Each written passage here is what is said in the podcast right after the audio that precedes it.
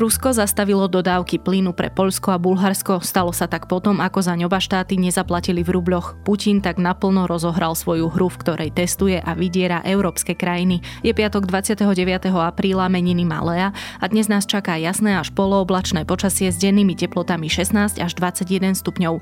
Na severe Slovenska môže byť ale miestami chladnejšie, okolo 14 stupňov. Vítajte pri Dobrom ráne, dennom podcaste Denika Sme, dnes s Nikolou Šulikovou Bajanovou. Dnešné správy ovplyvniť nemôžete. Ale vaše investície áno. Investujte do podielového fondu JNT Select s atraktívnym výnosom. A každé vaše ďalšie ráno bude dobré ráno. JNT Banka. Expert na investície. S investíciou do fondov je spojené aj riziko –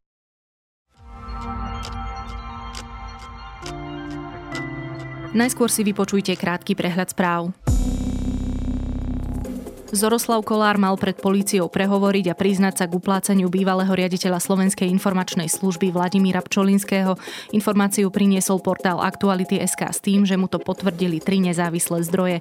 Konkurzný právnik má záujem uzavrieť dohodu o vine a treste, podmienkou dohody je však priznanie. Parlament začal vo štvrtok rokovať o žiadosti prokuratúry o vydanie šéfa Smeru Roberta Fica do väzby. Parlamentný mandátový a imunitný výbor už prijal k žiadosti uznesenie a odporúčil ju plénu schváliť. Opozícia navrhuje, aby poslanci hlasovali o vydaní súhlasu s väzbou Fica tajne, informoval na začiatku rokovania podpredseda parlamentu Gábor Grendel. Roman Mikulec zostáva ministrom vnútra. Za jeho odvolanie hlasovalo 53 poslancov zo 120 prítomných. Na odvolanie bolo potrebných aspoň 76 hlasov. Šlo v poradí o 5. odvolávanie ministra Mikulca v parlamente. Ak sa Fínsko a Švédsko rozhodnú vstúpiť do aliancie, NATO ich príjme s otvorenou náručou a vstúpiť do obranného bloku budú môcť rýchlo, povedal generálny tajomník NATO Jens Stoltenberg. Šéf aliancie neuviedol časový rámec, ale povedal, že obe krajiny môžu od podania prihlášky očakávať určitú ochranu, ak by sa Rusko pokúšalo ich zastrašovať. OSN dáva dokopy medzinárodný tým pre evakuáciu civilistov z oceliarní Azovstal v juhoukrajinskom meste Mariupol. Oceliarne sú posledným miestom organizovaného ukrajinského odporu v tomto meste proti presile ruských inváznych síl. V ich útrobách sa schovávajú stovky ľudí. A viac takýchto správ nájdete na sme.sk.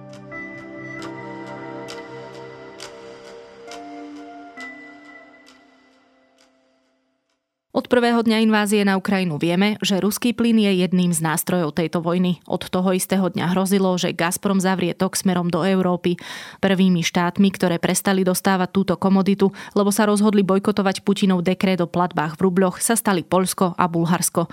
Vladimír Putin sa snaží rozoštvať Európu. Či sa mu to darí a či máme na obzore plynovú krízu veľkých rozmerov, sa budem pýtať energetického analytika Jana Pištu. Situácia e, v oblasti plynu je napätá, ale pre Slovensko rozhodne nie dramatická. My tú situáciu monitorujeme na dennej báze, každý jeden deň zistujeme, či boli splnené všetky tzv.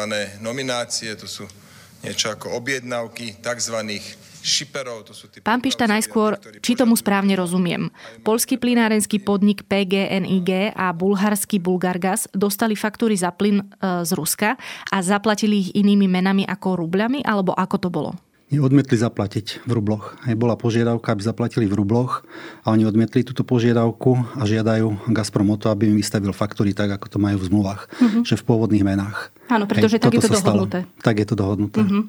Potom prišiel Vladimír Putin so svojím dekrétom, ktorý hovorí, že je to veľmi ekonomické, ale pokúsim sa to skrátiť, že Gazprom banka zriadi pre každého odberateľa plynu dva účty, jeden na eura, doláre alebo to, v čom sa fakturuje ten plyn a druhý rubľový a každý odberateľ pošle na ten devízový, čiže nerubľový účet peniaze a banka potom na moskovskej burze zamení tieto peniaze na ruble a vyplatí dodávateľa, ktorý vystavuje faktúru.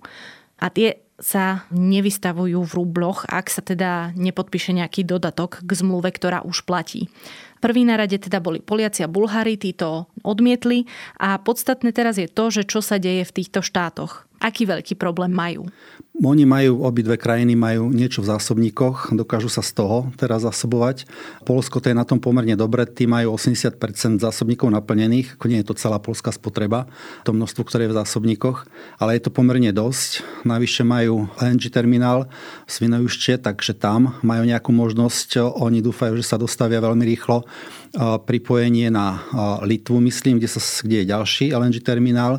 Do konca roku by mal byť postavený Baltic Pipe, to je vlastne potrubie, ktoré ide po podmore a ide vlastne a zo severu, ktorým sa bude dať teda viesť norský plyn do Polska. A takže Poliaci sa týmto spôsobom v podstate vyriešia. Oni už vlastne dlho, dlho si plánovali, že toto urobia a, a táto situácia ich teraz trošku pritlačila k väčšej aktivite a výsledok bude ten, že oni naozaj od budúceho roku úplne pohodlne pôjdu bez ruského plynu. Mm-hmm. Hej, toto dokážu. Bulhári sú na tom kopec horšie.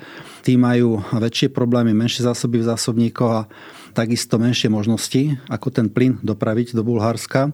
A navyše plyn, ktorý tiekol z, vlastne z Ukrajiny dole juhom a tiekol dole do, do Bulharska, tak časť z neho bola určená aj pre Maďarsko napríklad, čo sa vracalo teda späť tento tok predpokladám, že zostane. On bude tiecť ďalej, tieto tranzity, takisto aj ak bude nejaký tranzit cez Polsko do Nemecka, tak to zostane, toho sa to nedotkne.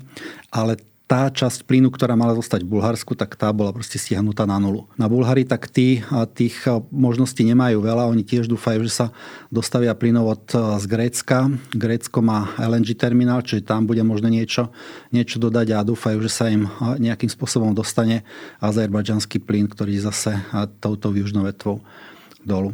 Takže oni majú väčší problém Bulhári. Mm-hmm. Ten LNG plyn je teda skvapalnený plyn? Áno, áno, to je skvapalnený Pre do, do vysvetlenie.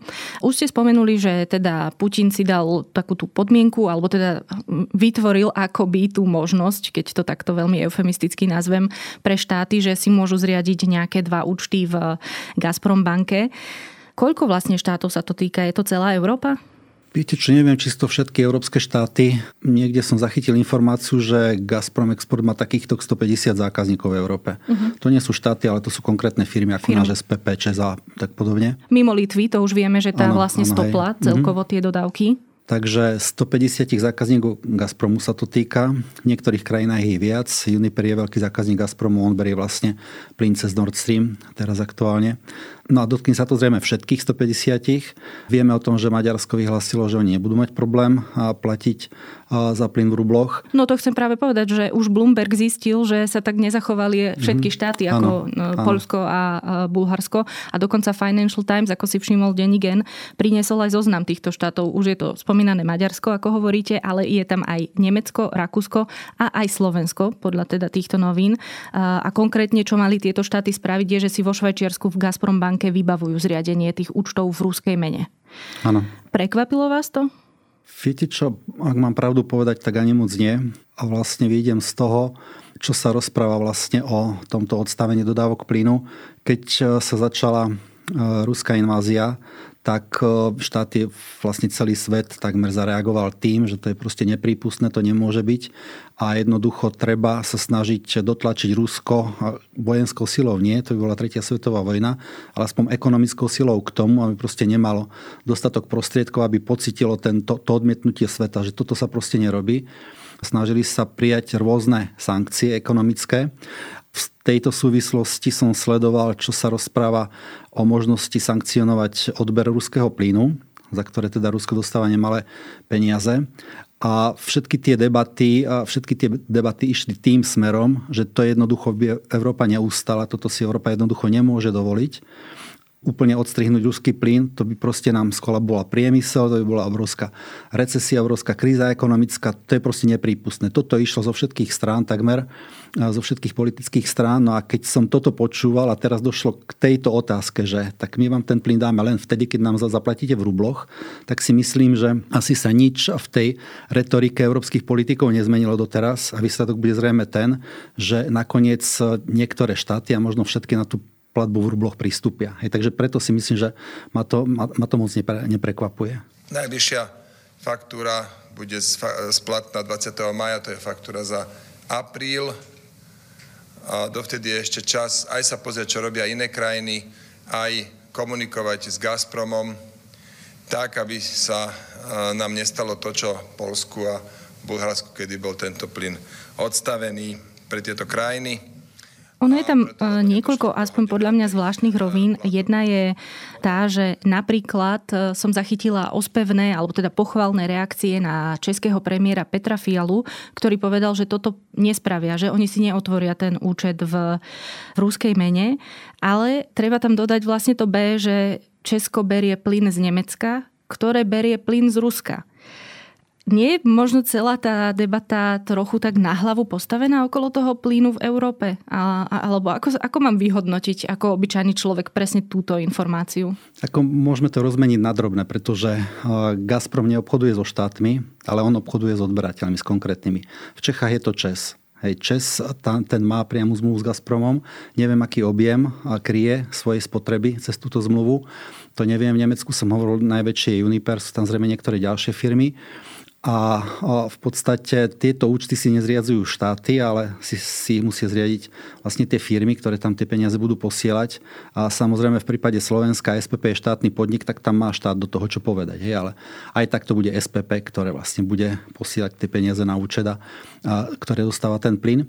Takže keď si to takto rozmenieme na drobné, tak e, je možné, že niektoré firmy si ten účet zriadia, tie dodávky pôjdu ďalej a ich ďalší odberatelia, hej, treba z Uniper, tak ten síce zobrie veľa plynu cez Nord Stream 1, ale rozpredáva ho ďalej. Hej, on sa proste ďalej predáva cez burzy, tak podobne dodáva ho rôznym iným protistranám, ktoré s Ruskou nemajú žiadny vzťah, s Gazpromom nemajú žiadnu zmluvu, majú zmluvu s Uniperom. Keby to Uniper urobil, tak potom nemá aký plyn dodať tým svojim protistranám. Tam by bol potom problém to isté Čes, keby to urobil, nemá čo dodať protistrana. Museli by ho zaňať na trhu niekde. Museli by zaňať nejaký iný plyn.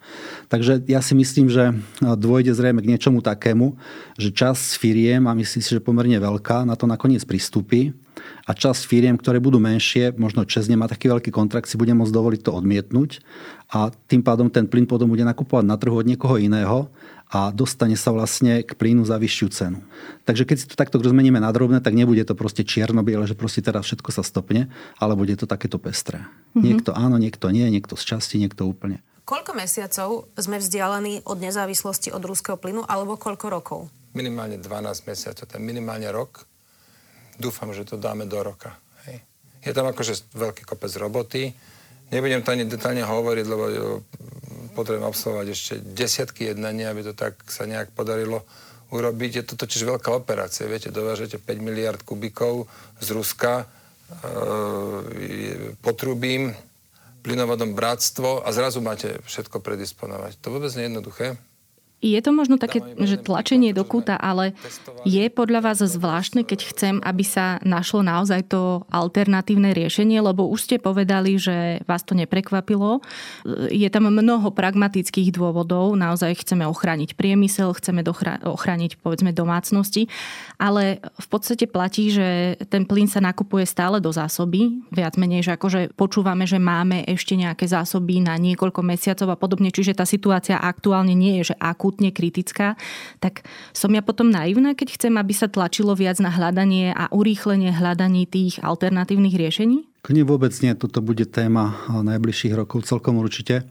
Hľadanie nejakých náhradných riešení a jednak teda náhradných zdrojov toho plynu, ale potom aj náhradných spôsobov, ako radšej napríklad vyrobiť elektrínu z obnoviteľných zdrojov ako v paroplynových elektrárniach. Hej.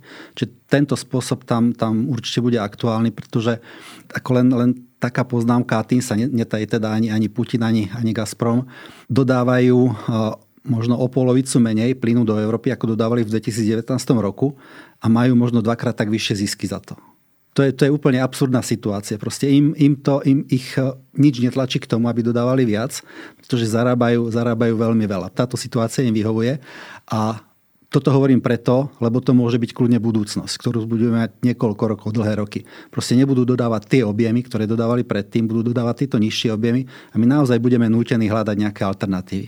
Pretože keď toho plynu je málo, tak je drahý keď je drahý, tak e, mnohí ho ani nespotrebujú. To je inak jeden spôsob šetrenia, ktorý je taký pomerne vynútený, ale zaujímavý a jednoducho tá spotreba klesne, pretože si budem dávať pozor, kedy ten plyn spotrebujem, ale potom sa budú hľadať samozrejme tie, tie náhradné, náhradné spôsoby, náhradné cesty.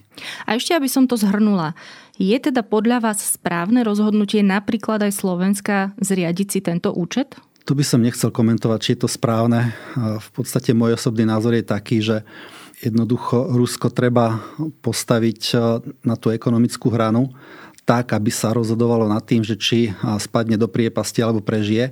Iný tlak zatiaľ naň vyvinúť nemôžeme. Teraz sme sa ale dostali do opačného garde, teraz Rusko tlačí na nás. Je to také preťahovanie.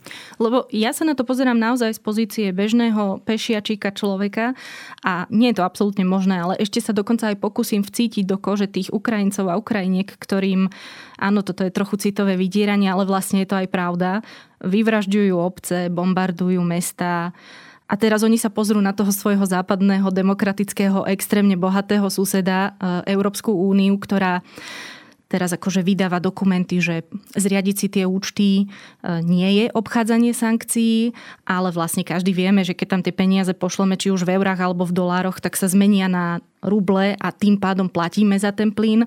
Potom sa tu tak akože dohadujeme, že nevieme, či chceme ten plyn odstaviť, lebo to ani nevieme urobiť. Ale pritom sa o tom diskutuje už minimálne od minulej jesene a to ešte skracujem. O tom sa diskutuje už naozaj veľmi, veľmi dlho, že sa chceme odstrihnúť od tohto plynu. Takže z tohto, to je tá ďalšia rovina celej tej debaty, z tohto pohľadu mám pocit, že sme úplne nesprávne. Mali sme príležitosť po tom 24.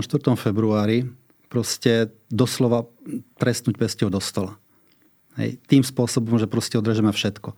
Nerozmýšľame nad tým, čo to urobí s ekonomikou, nerozmýšľame nad tým, čo sa tu bude diať. Je to proste rázny úder. Hej, mohli sme to urobiť. Myslím si, že by to bol taký šok a taká rana, že by sa zháčili. Hej, že by možno ani do Kieva nedošli, ja neviem. To len špekulujem. Hej. Možno, že by to tak bolo, nevieme. Nevieme, ako by to dopadlo. Mohlo by to tak dopadnúť. Ale čo je dôležité, dali by sme šancu, aby to nejak dopadlo. Hm tým trestnutím pesťou dostala by sme dali aspoň príležitosť tomu, aby to nejako dopadlo. Ale tým, že sme vlastne stále išli len takými postupnými malými krokmi, tak Rusko sa na to postupne adaptovalo a nedávno som zachytil správu, že za tento rok bude mať ruská ekonomika prebytok 400 miliard dolárov, myslím, alebo tak nejak to bolo. A sú pritom sankcie obrovské na nich uvalené.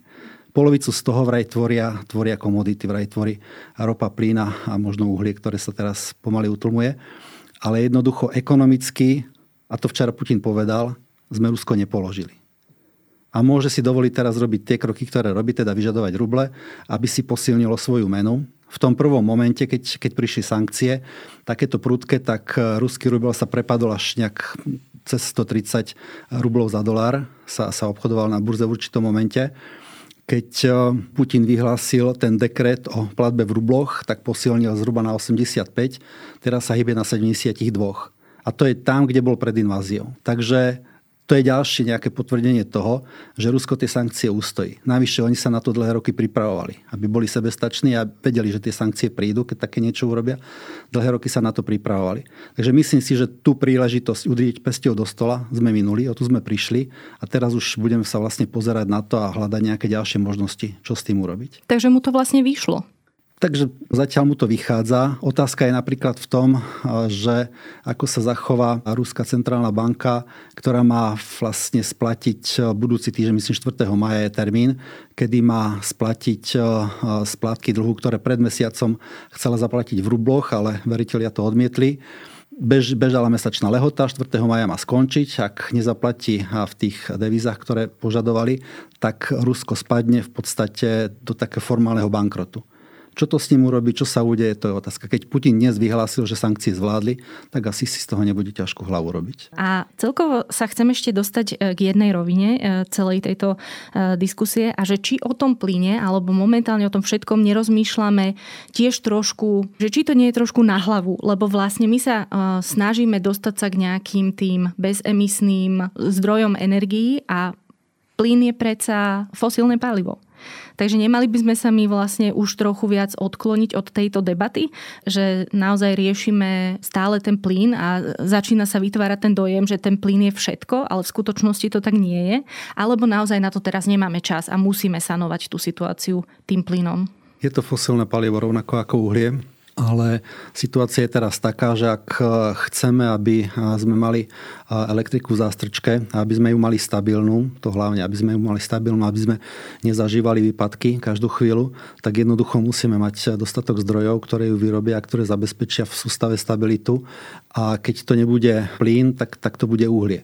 To je ešte paradoxnejšia situácia. Proste tlačíme na to, aby sa uholné zdroje odstavovali, pretože tie vypúšťajú emisí viac ako dvakrát toľko ako paroplynové a kvôli vysokým cenám plynu a kvôli tomu, že toho plynu nie je dostatok, teraz v Európe. Trpíme nedostatkom plynu momentálne, hoci nám ono to nevyzerá, proste všetko beží. Ale svedčia o tom tie ceny, ktoré sú, ktoré sú veľmi vysoké. Tak e, kvôli tomu sú mnoho plynové zdroje odstavené a zapájajú sa uholné zdroje. A napriek tomu, že ceny emisných povoleniek sú vysoko, sú okolo 80 eur, čo ešte pred rokom boli nejakých 30-35 možno, tak e, napriek tomu proste tie uholné zdroje, ktoré potrebujú tých emisných povoleniek veľa, tak idú a, a idú dokonca v ziskoch. Vy si spomínate na plynovú krízu v roku 2009? Ja si pamätám, že bola, ale naozaj si nepamätám, či mala nejaký vplyv na môj život. Lebo to, čo sa chcem spýtať, je, že či nám hrozí teraz niečo podobné. Alebo dokonca možno niečo vážnejšie. Ale asi nie, keďže sa štáty nejakým spôsobom rozhodnú zaplatiť tými no, Ešte, ešte stále majú šancu, ešte stále môžu rozhodnúť nezaplatiť. Tá situácia síce napoveda tomu, to hovorili ste, že aj Slovensko je medzi krajinami, ktoré si zriadiť ten účet v Gazprom banke. To, to, to tvrdí Financial mm-hmm, Times hej, v čase, keď mm-hmm. nahrávame, to ešte nie je potvrdené. Áno, hej. A Bloomberg zase hovoril, že už 10 krajín je ochotných takto platiť s tým, že 4 krajiny už aj reálne zaplatili v rubloch.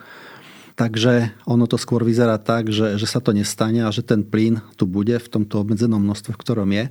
Možno sa objavia krajiny, ktoré to nezaplatia, takže toho plynu bude kúsok menej, budú ho hľadať na trhu, že tým pádom cena pôjde hore.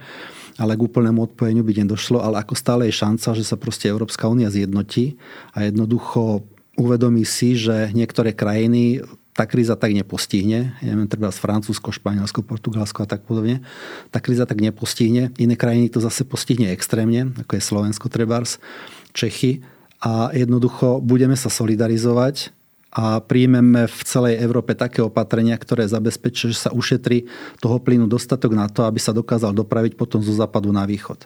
Všetci ho budeme mať menej, ale tie západné krajiny sa budú musieť uskromniť z toho, čo by inak aj mohli spotrebovať, ale jednoducho aj z toho ušetria a pošlu to nám, aby sme my niečo mali. Toto je taký, taký idealistický scenár, ale skôr sa mi zdá, že to dopadne a tak, ako som hovoril, že neodstrihneme sa všetci od toho, proste mnohé, mnohí tí odberatelia Gazpromu zaplatia v rubloch a ten plyn budú dostávať. Čo je potom na politologickú debatu, že čo to spraví s Európskou úniou?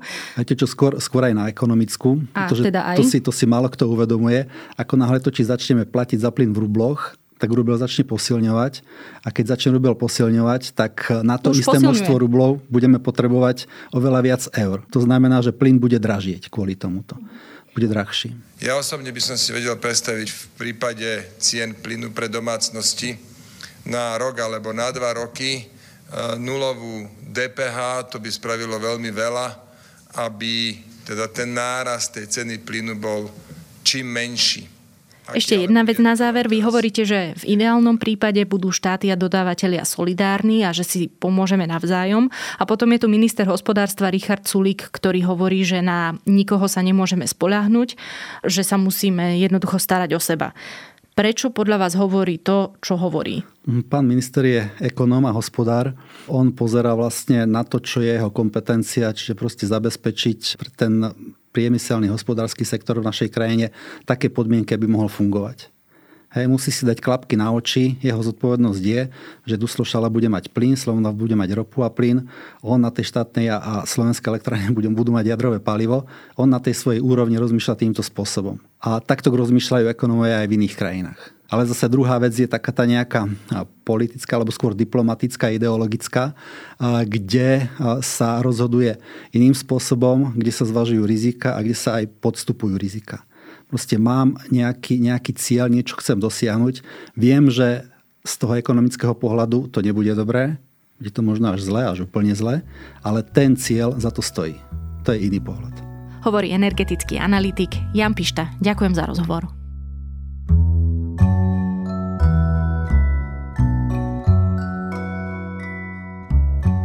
Sorionen alebo na Netflixe Border Town je fínsky krimiseriál, v ktorom sa prelínajú skutočne temné s originálnymi rodinnými zápletkami a ktorý je môjim dnešným odporúčaním. Ak chcete čosi počúvať, pripomínam naše ďalšie podcasty. Dnes to sú Piatoček, TFM a v sobotu to bude Klik a v nedelu Dejiny. Pre dnešok je to všetko, počúvali ste Dobré ráno, denný podcast denníka Sme. Moje meno je Nikola Šuliková Bajanová a okrem mňa podcast pripravujú aj Jana Maťková, Zuzana Kovačič-Hanzelová, Tomáš Prokopčák a za produkciu to sú Viktor Hlavatovič, Adam Blaško a Kristýna Janščová. Pekný víkend a do počutia opäť v pondelok.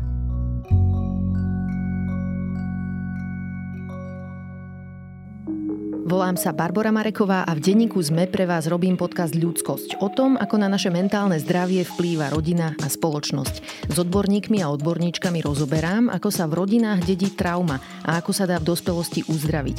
Ale rozprávam sa aj s ľuďmi, ktorí vyskúšali terapiu a zaujíma ma aj celospoločenský pohľad, ako sa menia slovenské rodiny alebo ako sa v našej spoločnosti cítia Rómky, Rómovia či ľudia, čo sú kvír. Poďte sa učiť spolu so mnou, ako lepšie rozumieť sebe, ale aj ľuďom okolo nás. Podcast Ľudskosť vychádza každý štvrtok vo všetkých podcastových aplikáciách.